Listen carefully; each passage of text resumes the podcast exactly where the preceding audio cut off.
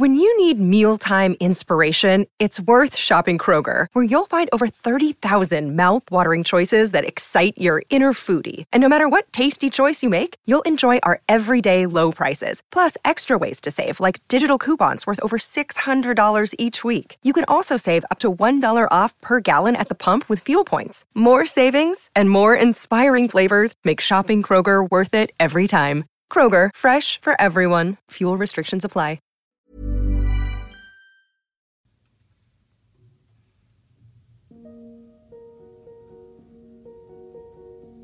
From reading about this event, it is the practice on most but not all occasions for this family's event to be attended by the serving Pope. So can we take it that there's a good chance that he will be here, all being well, in 3 years' time? Obviously his health, he's 78, and he's determined, I think, to see that next World Meeting of Families through and to be in Ireland, but that's too early to say that yet. It's potentially 3 years away, but speculation about Pope Francis visiting Ireland in 2018 is rife. Do you think he'd like to come? Oh, I think he would, yes. Some people, like Father Cahal Devaney in St Peter's Parish in Drogheda, are very excited at the prospect. Oh, wouldn't that be brilliant? That would be the most amazing thing if Pope Francis came. I think it's just wonderful. I think it would be a blessing for everyone, for those who are Catholic and those who aren't. I can't wait for him. Oh, it would be brilliant. I would be so excited. I'd be like a child. It would be like Christmas all over again. The idea of the Pope coming to Ireland stirs up all sorts of memories. Huge crowds, inspiring speeches. Young people of Ireland, I love you. And a general feeling of well-being throughout Ireland. I think it was the best day in Ireland. Never been like it again. But in one small corner of Ireland, the idea of a papal visit stirs a very different memory. Ragwort. That's right, the yellow poisonous plant that can kill animals. A noxious weed that's illegal to have on your land. So, when the rest of the country thinks of the man in the red shoes, some of the people of this place, the townland of Killineer, think of a yellow weed. And when they're thinking of the Pope and ragwort, the year they're thinking of is, of course, 1979. When frisbees and roller discos were the latest craze, and Ireland's young people got a new radio station. This is RTE Radio 2. And to present Pop Around Ireland, here is Larry Gogan. Thank you very much indeed, Brendan, and welcome to the first show on Radio 2. The country was plagued by industrial action and fuel shortages. I'm here since 9:30 this morning trying to get petrol now. We're walking around in the rain since it's 8:15 this morning. We're at the walk and you see us right around it. And the troubles in Northern Ireland escalated. The policemen were in a Land Rover driving along the Millvale Road between the outskirts of Newry and the village of Bessbrook. The bomb, which police say contained about 1,000 pounds of explosives, was detonated by remote control. And of course, it was the summer that most of the country was getting ready to welcome that very special visitor. With immense joy and with profound gratitude to the Most Holy Trinity that I set foot today on Irish soil. A year after his election, Pope John Paul II decided that he would visit 3 countries and that Ireland would be one of them. It was a different time, before the scandals that radically shook the Church's place in Irish society, when the Church was revered by so much of the population. The whole country went absolutely kind of on a high. The Pope's coming to Ireland first time. It was massive big news. At the same time, 36 years ago, in Killineer, close to Drogheda, County Louth, Terry Grant, his wife Paula and their young family had just built their house and were starting off as dairy farmers. We had a farming background. My father was a farmer, dealt in cattle and farming all his life, so this was the farm that we got to run ourselves. We were 30 years of age at the time, so we had to do a right good job at the right time of our lives and build a good house, build a good farm. Killineer is small, a rural area about 1.5 miles north of Drogheda. about 20 miles south of the border with Northern Ireland. Where Terry's farm is once would have been the main road from Dublin to Belfast. So this is the front of the farm here. The land was here, just the land, and then we built the house. It took a while to get it all together, obviously. It's lovely. And, you know, with the planting and all that. All our kids used to ride and we all rode ourselves. Terry's son, Julian, was 4 in 1979. It was a lovely open farm and, you know, we grew up with the ponies and whatnot, so having a good gallop around the field was always enjoyable because, as I said, it's a nice big field, so yeah, it was a great place to grow up. And because of the twists and turns of the politics of the time, this family in a small rural part of Ireland accidentally became hosts to a very, very large number of people. I would have been 4 years old at the time when the Pope arrived, so my memory is reasonably vague. Archbishop Dermot Martin believes that if the current Pope does come to Ireland, visiting Northern Ireland will be a priority for him. I think the event will take place not just in Dublin but in other parts of the country. And certainly if the Pope comes to Ireland, he'll want to go to Northern Ireland also. Back in that summer of 1979, while Terry was planting up the farm, the plans for the Pope's visit were being hastily made. He would visit Ireland for 3 days and would go to the official sites in the Phoenix Park, Limerick, Galway and Knock. And the Pope of that time also wanted to visit Northern Ireland to try to make some contribution to progressing peace there. It was the sole purpose of his visit, I think, was to come, not necessarily here, but to come and visit Armagh, or visit the north. Dennis Brodigan is also a farmer in Killineer. He was a dairy farmer in 1979. Now he farms free-range eggs. Hello, Patsy. Hello, Eddie. And a couple of other friendly animals. Whoever the powers would be that decided that he was coming, they must have had an unmerciful headache to say, how are we going to handle this? The State Archives of 1979 were released at the end of 2009, revealing some of the wranglings about where the Pope might visit, and that they did indeed have a headache on their hands. Now let's talk about the event which anybody who is alive will remember, whether you were in the Phoenix Park or in Galway Racecourse or wherever, these huge events attended by hundreds of thousands.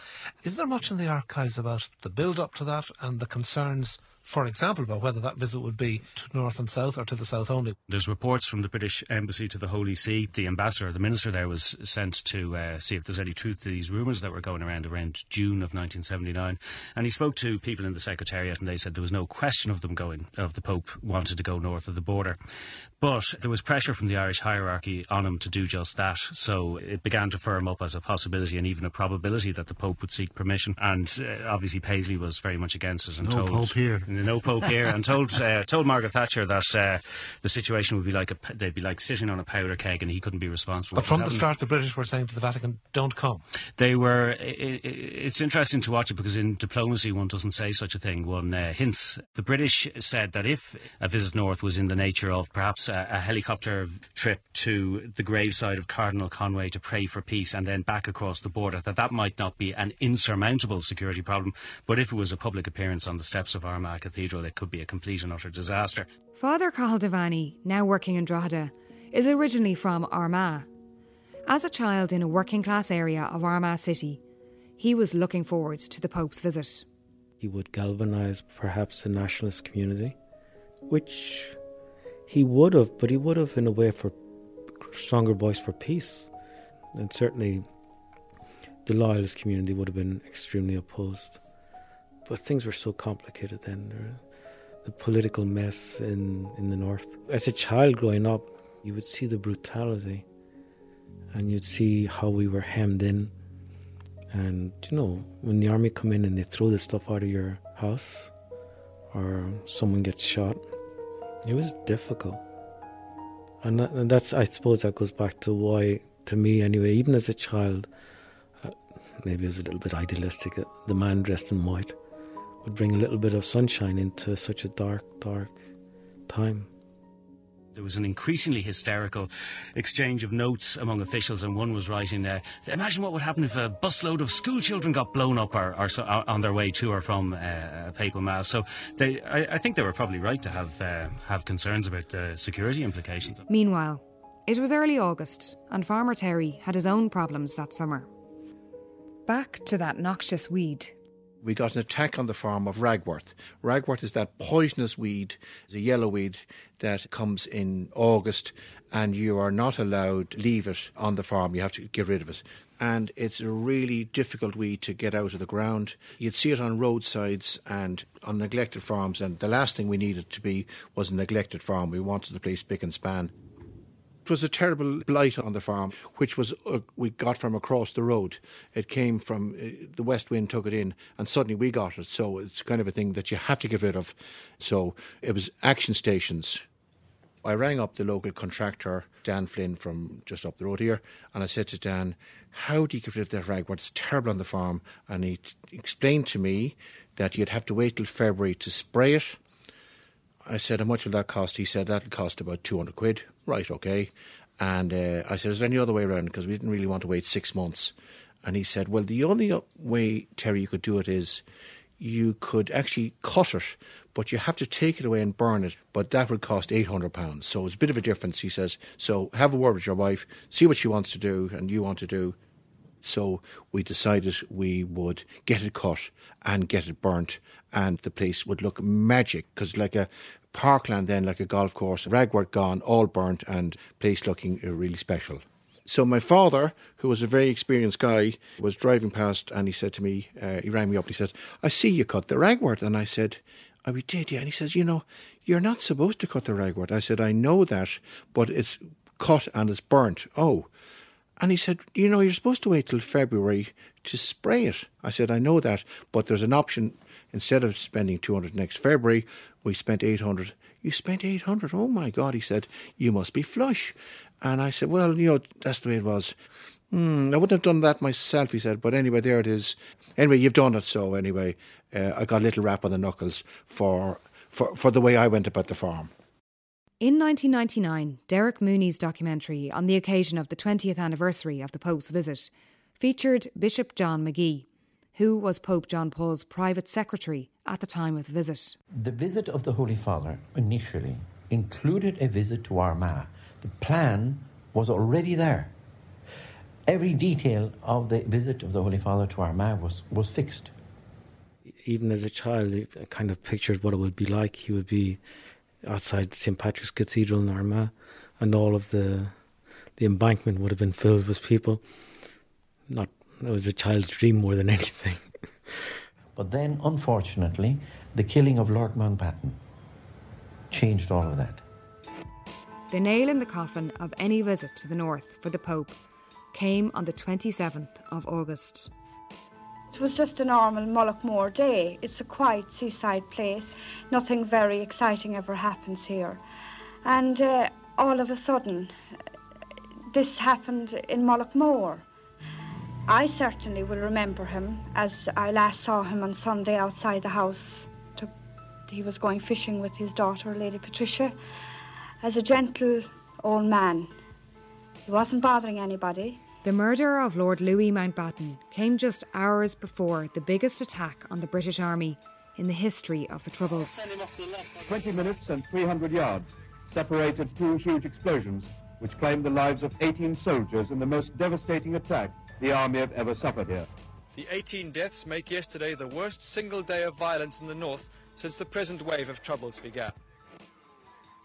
And that was, in fact, the Holy Father said at the time to me, now is the time, above all, to go and be with those people who suffer.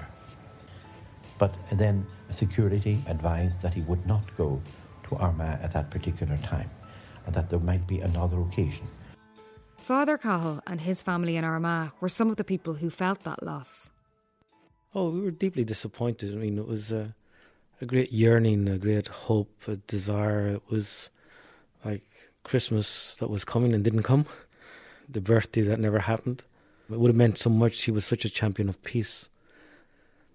And I know that for my parents and for many, and I grew up in a working class area, he meant so much, and his words meant a lot. And even though I was only 8 or 9 years old, I think it was a loss for everyone that he didn't go. It's easy to say, no, nothing would have happened, but it was very different back then. There was a tremendous hatred, unfortunately, in both sides of the community. And he would have been a high-profile target. Not everyone was disappointed. Sean Whelan has been sacristan in St Peter's Parish in Drogheda for 53 years. He was 36 at the time. I was out in Bettystown in the golf club, and the news came on at 6 o'clock, and it says, it has been announced by the Vatican that the Pope is not visiting Armagh. He's not crossing the border. And I said, hooray! I knew immediately, well, great, he's coming to Drogheda, which turned out to be right. It seems that the clergy had already been looking for alternatives, because it was a week or two previous to that that Terry got an unusual phone call. It was in early August of 79, a week or so after we cut the ragwort. I was sitting in the office and I got a phone call that, if you like, changed the aspect of the farm. The secretary said to me, Monsignor Lennon wants to come in to see you on a matter of international secrecy. He was the local parish priest, and he was obviously a man around town. Well, my goodness, I said, what does he want now? What's he going to tell me? Because, you know, he was kind of a man that he wouldn't say too much. He had no idea what he was going to say. It turned out that Terry's dad wasn't the only one who had spotted the ragwort cutting. Half an hour later, he arrived down the office. He had a big solemn face in him. He hadn't got much of a sense of humour. But anyway, he was a man of ability and all that. So he came into the office and said to me, now, he says, this is a matter of international secrecy. I said, I appreciate that. And he says, you know the Pope is coming to Ireland. I said, I do. I heard all that, of course. Everybody knows that. And he's coming next month at the end of September. That's correct. So then he proceeds to tell me that, I can tell you now, he says, that we've made a decision. I said, who's we? The Cardinal and myself have made the decision that he's not going to go to the north of Ireland for security reasons, I see, but that he's going to come to Drogheda. I said, oh, that's very interesting. And are you going to bring him to the Gaelic Grounds? Or are you going to bring him the park downtown? No, he says, we're not going to do that. This is what we want to talk to you about. We saw you cutting the ragwort last week. Yeah? So me cutting the ragwort? Yeah. And it looks, the place looks palatial and really parkland. I said, well, yeah, it is, yeah. And he said, you know, we were thinking that if you agree that we were going to ask your permission to use your farm for the event to host the Pope in Drogheda. You're joking, I said. No, he said, I'm not joking you. Although Terry's farm is south of the border, it's still technically within the border of the Diocese of Armagh. I suppose when they got the decision that he wasn't going to go to North Ireland, they were looking around then. They didn't know what they were looking for, but they were looking for something. And suddenly they saw this place looking like a parkland. Fine, there we go.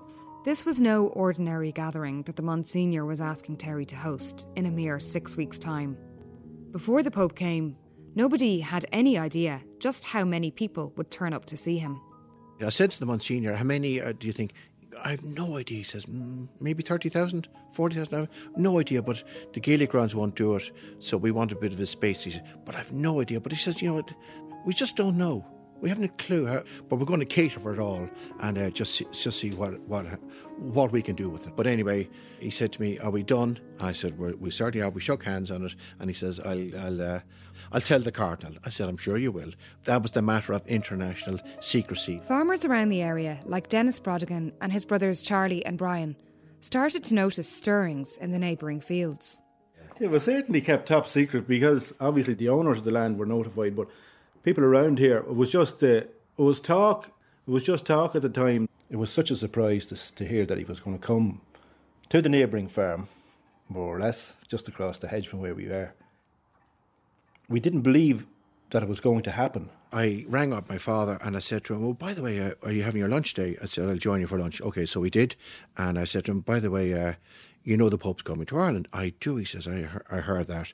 And I said, I'm in a position, I said, to introduce you to the Pope. Yeah? You're joking.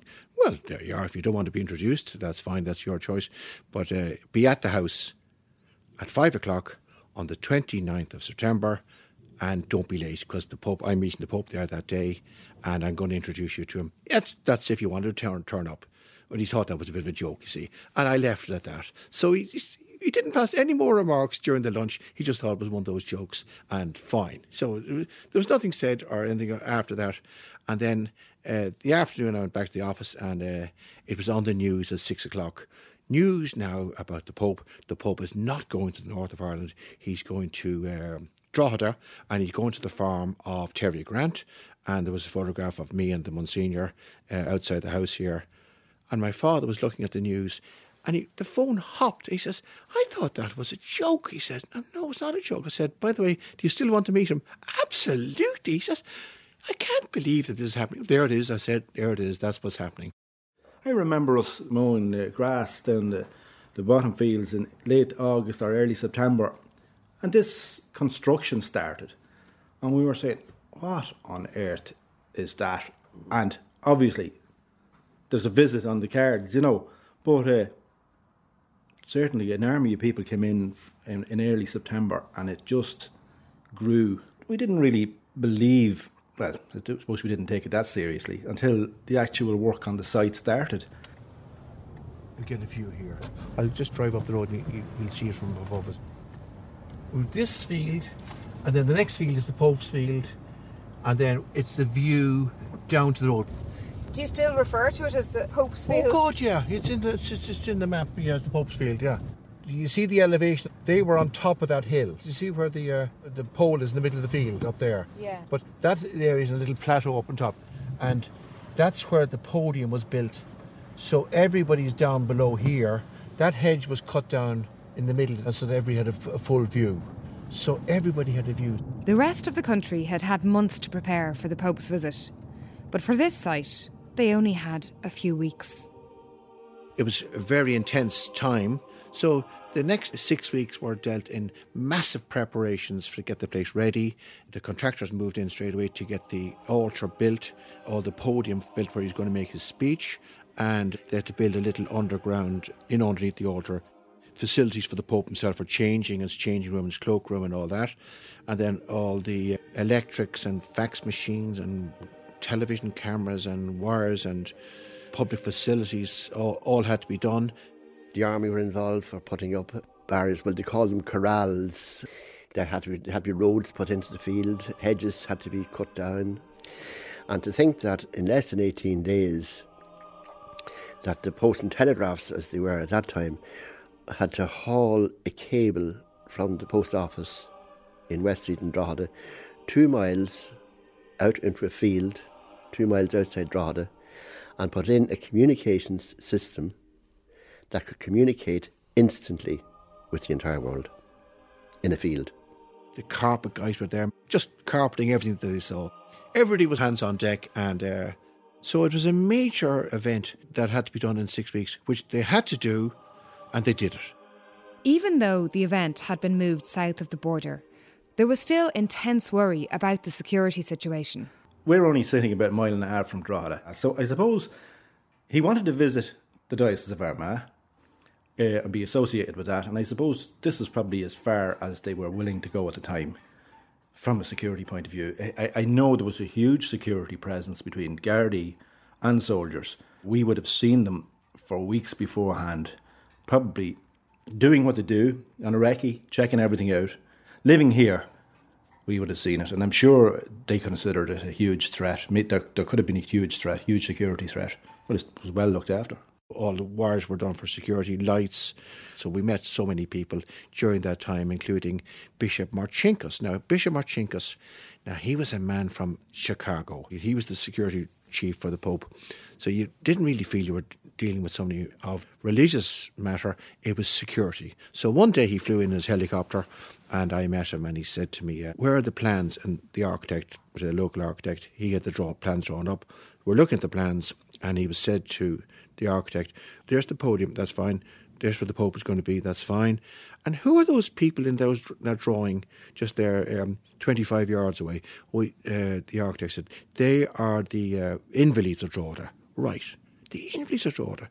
Now, the bishop doesn't think they're invalids at all. He thinks there could be anybody. So he says, no, he says, I don't agree with that. Get them back. He says, don't let them see the Pope that easy. We thought this was most unusual that he wasn't agreeing that they were invalids, but he was thinking from a different aspect. He was thinking security. He didn't want too many people so near the Pope. So the plans had to be redrawn and get them back, he says. Get those guys back. I thought that was most unusual. Anyway, that was Bishop Marcinkus. He was a character. You can see some of the photographs there now, and you can see farmyards in the background, and there could have been tractors there or anything like that. He wanted all those removed in case somebody would be, snipers would be hiding in them. And the army had to go out that morning. I think I was there from about 4 o'clock in the morning, and they had to comb the whole area, probably a radius of maybe about 1.5 miles, to make sure that was absolutely nothing could go wrong. Of course it was disturbing, but that was irrelevant in the sense of the overwhelming enjoyment we're getting out of the whole thing. But it was madly exciting, and it was a great honour. It was a massive turn in our history of such. It was also exciting for the Drogheda sacristan Sean Whelan, who would have the job of getting everything ready for the Pope's service, and for the thousands of people that started the journey to the field the night before. We're coming from about 9 or 10 o'clock the night before, and a lot of the people that came from the north of Ireland, they would have got the train, which would only have brought them as far as Dunleer. After that, they had to walk from Dunleer then to the site in Killineer, which probably was about 5 or 6 miles. And we were down the town in a pub on the road up to Killineer, and at that time, at 10 o'clock, half 10 at night, people were making their way out to Killineer, and there wasn't a sound out of them. It was like they were on a pilgrimage. It was so reverent. Kitty O'Sullivan lives across the road and is reminiscing with the Brodigan brothers. I looked out the window at 1:30 in the morning, and I was afraid of my life. I must have no faith at all. I mustn't, because I said, oh, God bless us, I hope there's not a bomb or something. Those searchlights are all going through the and the people coming down the road here, down the road. I know, bless us, I was very early, wasn't it? The day before, we'd organised a party in the house for a lot of friends, a supper party, so I think there were about 30 people here, and unfortunately, we had a late night. Have to say that. The party was liquid. We did serve food as well. We were all kind of in a sense of high excitement. We knew that the next day was going to be a big day in our lives, but unfortunately, it was on a bit late. But we were on a high, and we just felt it was a magic day. Anyway, we were up next day and felt in ding-dong form, because we had something special to do that day. On the morning of the 29th of September, Pope John Paul touched down in Dublin Airport. The Swiss Army had 2 fighter jets escorting the Pope's plane from Rome until it landed in Dublin. And when it landed in Dublin, they just veered off and headed back home. Nothing was allowed to fly in the fly zone over Ireland at all. Their instructions were, if anything appeared in the sky that shouldn't be there, it would be shot down. He descends from the Aer Lingus flagship St Patrick, and his first act is to greet in symbolic gesture the people and the land of Ireland. Next morning, the morning of the Pope coming, we woke up a bit late, looked out the window, and there were crowds outside. Oh, my God, they're here already.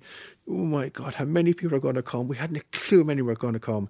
Anyway, we had to go down, get the gates open, get the place, get ourselves ready for the morning. And from then on, it was just a massive stream of happy people coming to see the Pope. There were no cars allowed within a mile or two of the site because of traffic. And it turns out that the Monsignor's estimate of 30,000 was wrong. 300,000 people arrived. 300,000 people arrived to see the Pope. It was just quite incredible. It's a sign of the change in the times that people walked, and I have met and spoken to people that walked from the very far side of Drogheda. They might have walked 8, 9, 10 miles to it, and what we would call today fairly tough circumstances to get to and to go back from it. In fact, I spoke to one guy who told me that he fell into one of the ditches. He actually fell into a septic tank, a temporary septic tank, but just ploughed on regardless, because it was a big day for him as well, and for most people, that people kind of put aside the hardship of getting there and just wanted to be there for what was at the time a very historic day.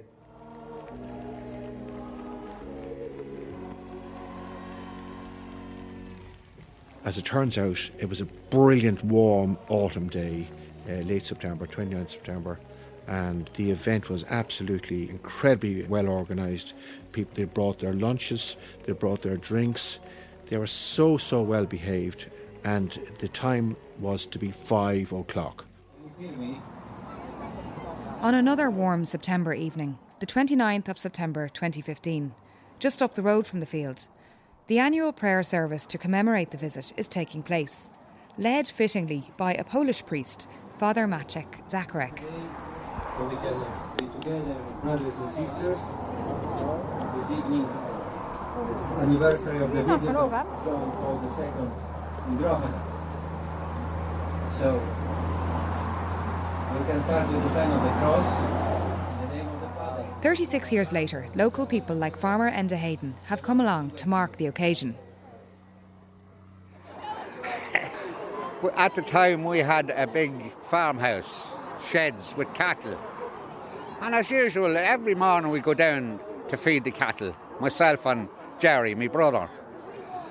Down we went this morning anyway, and what was round the sheds, only soldiers, the army. And we were asked all the questions of the day. Where are you going? What are you doing here? I actually said, what are you doing here? You're on my land. I'm down here to feed me cattle. So they laughed and I'll walk away, they said. Of the hundreds of thousands of people that started turning up at Terry Grant's field in Killineer, a huge number travelled from the north. But not everyone could make it. Father Cahal Devaney's family couldn't stretch to the trip. Coming from a working class background, the idea of having a car was a novelty. My dad worked in the factory, my mother worked cleaning in the school, cleaning homes, and they were very hard workers. But they were paid next to nothing, and we understood that. I hoped that we would go along, and my father, he had a motorbike. And so maybe we'd get on the motorbike and go down, but then there was my two sisters, and they're older than I am, and my mother, and it wouldn't be fair. Although, kind of secretly, I hoped they'd still go. But in the end, we didn't go. While everyone waited patiently in Terry's field in Killineer, there was a party atmosphere at Phoenix Park.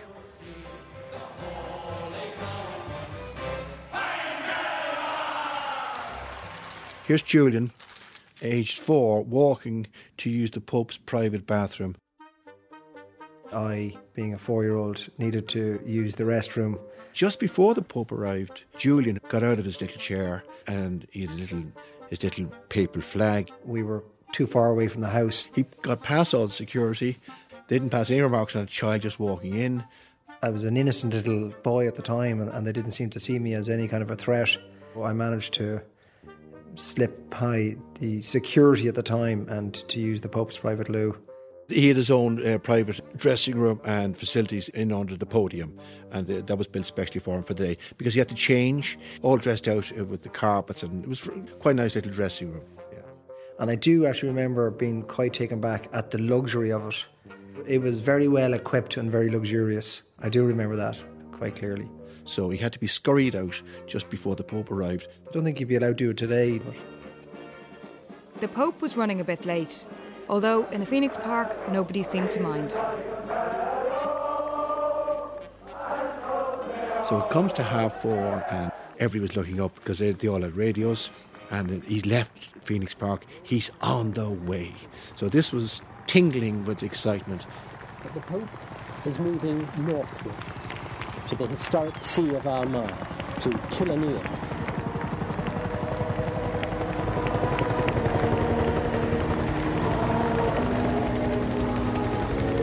See helicopters coming down, and they landed just right beside the house. But it was the army, the wrong guy. See, next helicopter arrived down, it was the navy or somebody else. No, this is the real one coming. No, it wasn't the real one coming. Eventually, anyway, this is it. This is the one that's coming, and it was just surreal to see the helicopter hovering over the back of the house. We're there to meet him, and the helicopter lands. And out comes, or not, I was going to say out hops the Pope. Out comes the Pope from the helicopter. And the music and applause breaks out across the Boyne Valley and peals a new welcome. People here drawn from every part of a troubled north, a north that's known a decade of its own difficulties. He's looking down at the 300,000 people. He says, I think we're in for a busy day here today. I said, we are, yeah. First of all, I introduced my wife, and that's Paula, and she was a massive part of the day. The twin girls were born that Easter, so they were 6 months old at this stage. So they were there to meet the Pope and to be blessed by him. And the two boys were there, Julian, who's aged 4, and Edward, who's aged 6. And then we introduced my mother. And he said, between standing between Paula and my mother, he said, the lovely mother, you see. And later on that night, my mother said to Paula, that was very nice, the Pope, to say the lovely mother, talking about me. And Paula said, no, Mrs. Grant, you're completely wrong there. It was actually me he was talking about. Well, the ding-dong bell went on about this. No, Mrs. Grant, it was the mother of the twins. No, Paul, it wasn't. It was the mother of Terry. No, it wasn't. Ding-dong, ding-dong. Anyway, they never solved that problem. They never solved it. So my father said to the Pope, would he have time to see her on the farm? That was a typical thing a farmer would say, would you have time to see her? And the Pope said to him, I'm afraid we're very busy today. We won't be, you'll be very busy today. Maybe another day. Of course, there was no element of walking around the farm. It was 300,000 people waiting for him. Inanyem an ahar, agus an wick, agus an spirit, neif.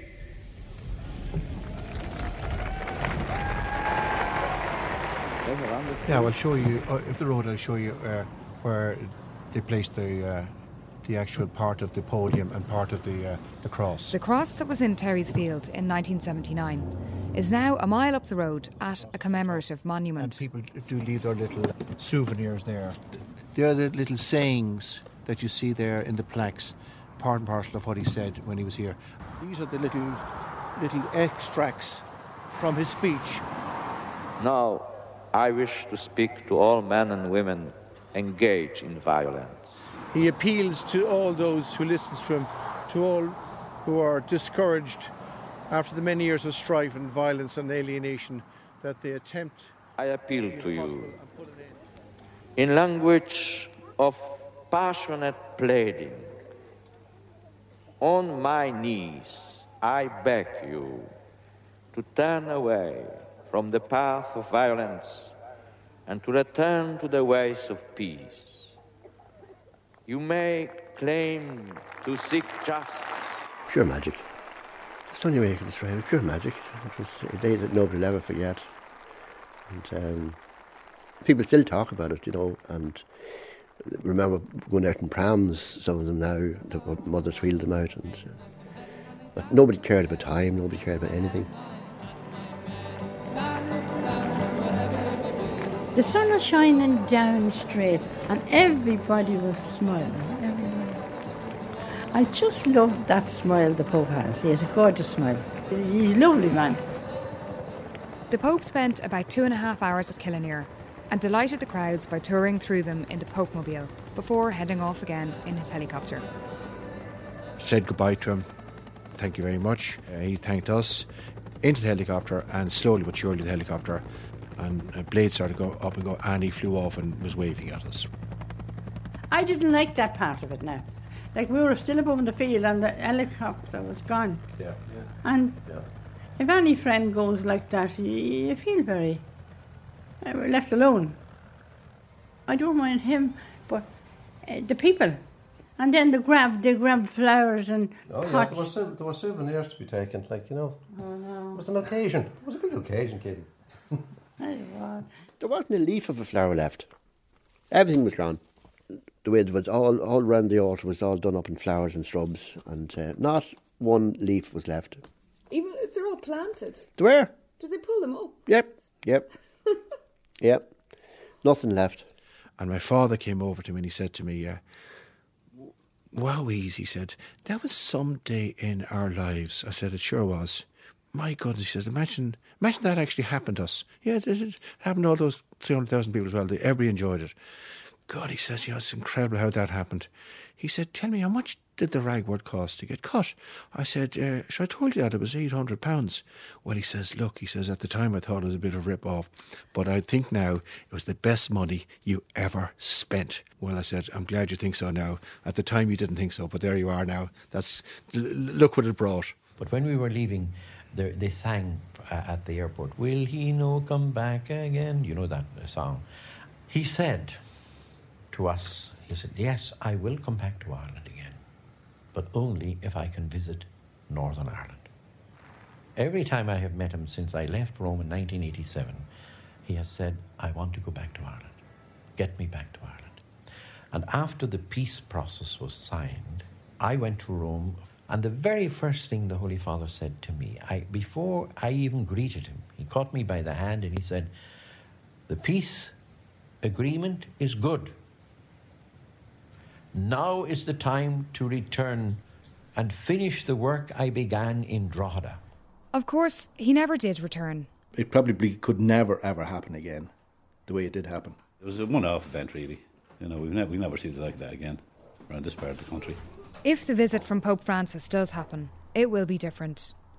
But Father Cahal Devaney, for one, will be ready to welcome him to the North. I think it would be wonderful. I generally think the people in the North would be overjoyed, and I think people here certainly would be overjoyed as well.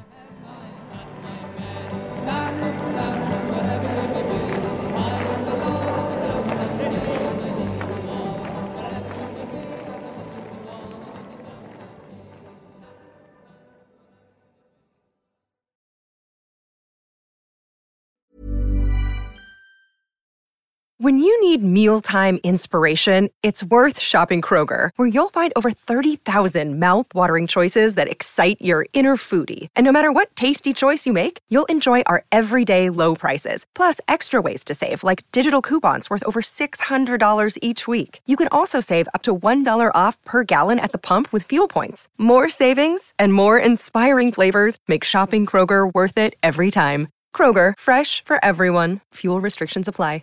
Life's better with American Family Insurance, because our home policies help protect your dreams and come with peace of mind. Save up to 25% by bundling home, auto, and life. American Family Insurance. Get a quote, find an agent at amfam.com. Products not available in every state. Discounts may not apply to all coverages on an auto or home policy. Discounts do not apply to life insurance policies. Visit amfam.com to learn how discounts may apply to you. American Family Mutual Insurance Company, S.I. and its operating companies, American Family Life Insurance Company, 6000 American Parkway, Madison, Wisconsin.